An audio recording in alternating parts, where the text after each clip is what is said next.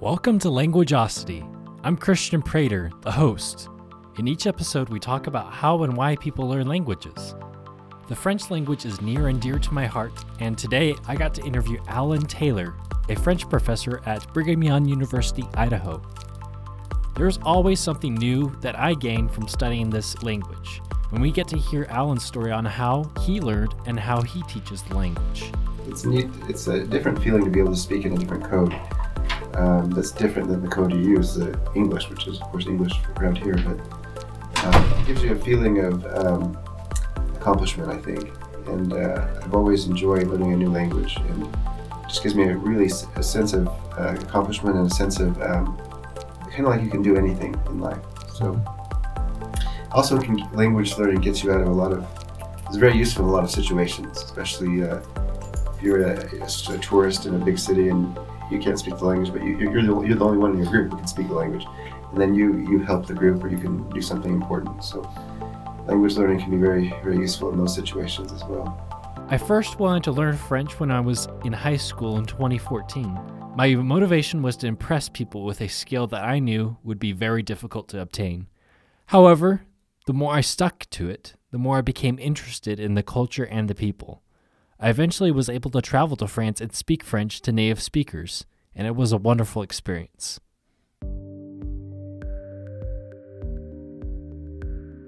Um, and uh, what what led up to that decision of learning French in your life? Um, well, in, I, in junior high, you had to choose a language. Well, they recommended that you choose a language. You didn't have to, Yeah. but they said if you want to go to college later on, you're going to have to know language. Mm-hmm.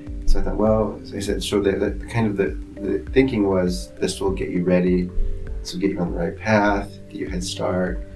So that's why I learned French, um, or I, I learned a little bit of French. But in junior high, you never really learn that much usually. So, but I, I, I learned some, and it kind of got me my feet wet a little bit. So I liked that, and, and I just kind of decided I liked it. I didn't really know how to learn it, even in junior high. I wasn't sure how to learn it. And, there was no real accountability in junior high. It's just like you know, you're you're in a few words, you know. That's great, perfect. Um, so it was a little bit. It was it was.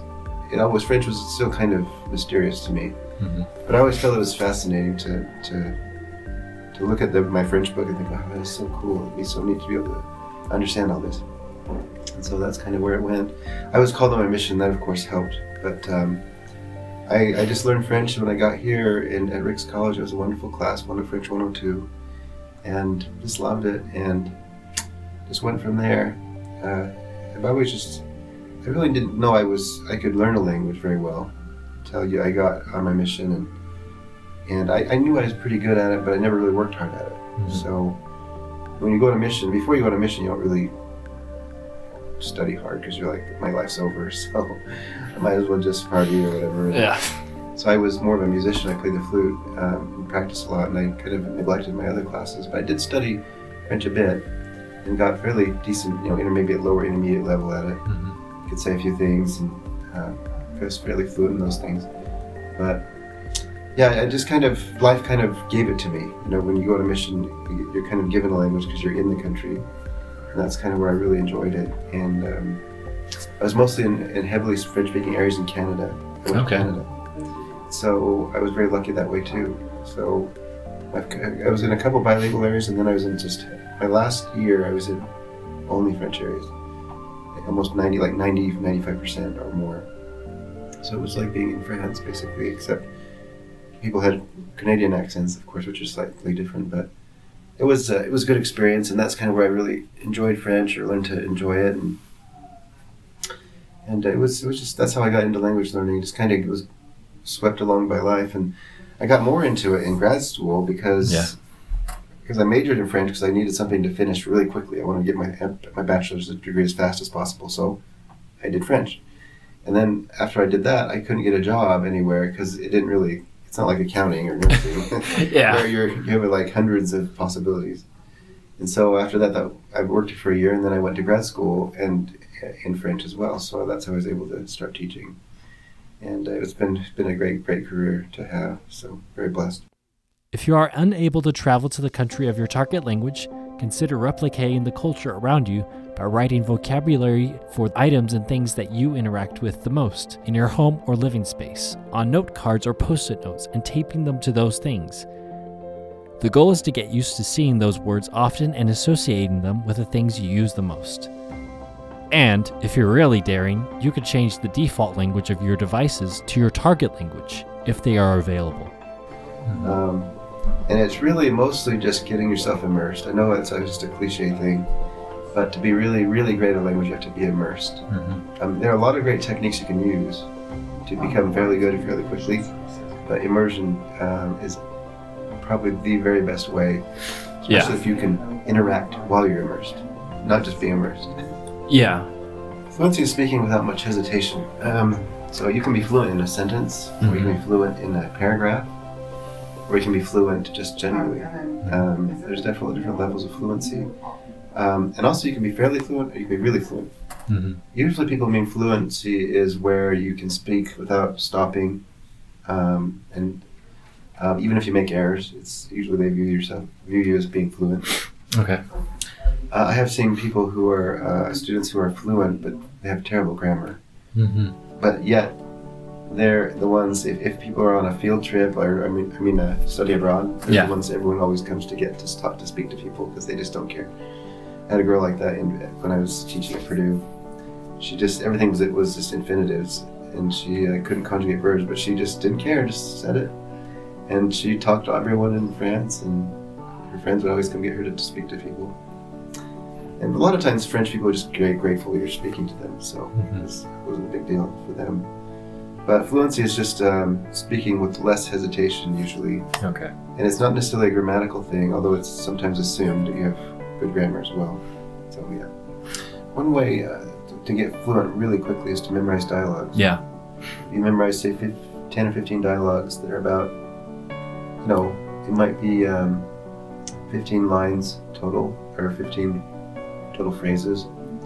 Um, uh, you can get quite fluid actually, quick, fairly quickly Okay. um, because what you have is it's called formulaic speech because you have actually well well you have good phrases that are actually grammatically correct assuming you're memorizing and saying them correctly um, and because of that that puts those it put it's called, it's called chunking but puts chunks of speech into your brain and the more the more language you use eventually your, your, your brain will actually unpack those chunks and understand the, the grammar in them Mm-hmm. but, but the initial step is to learn the chunks.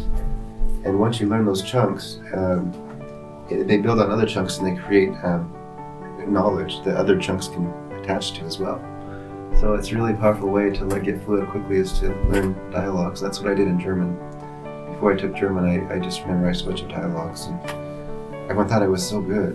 And uh, I really wasn't, but I just could say quite a few things on an intermediate level Mm-hmm. because I'd memorized all the di- all these dialogues.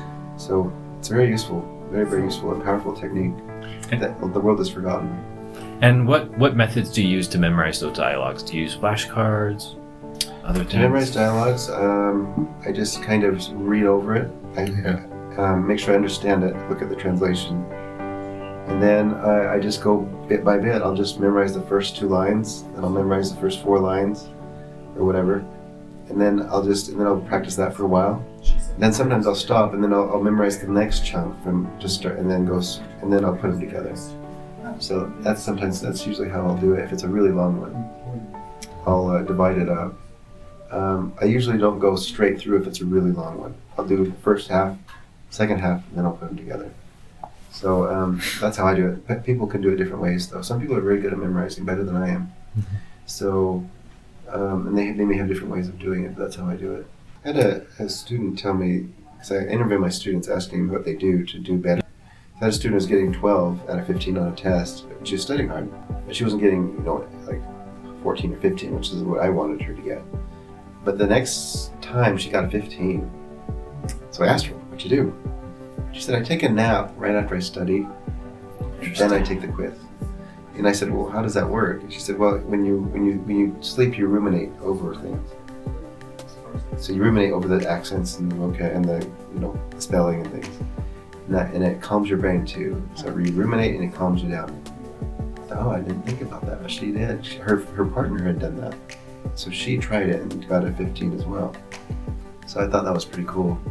You just learn those little things as you go along. Thank you for listening to Language Languageosity. Before you go, consider leaving us a review on Apple Podcasts, Spotify, or whatever podcasting platform you use. We would love to hear your thoughts.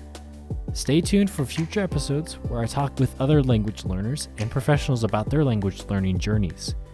Make sure to follow Language Languageosity's Instagram page, Language Languageosity.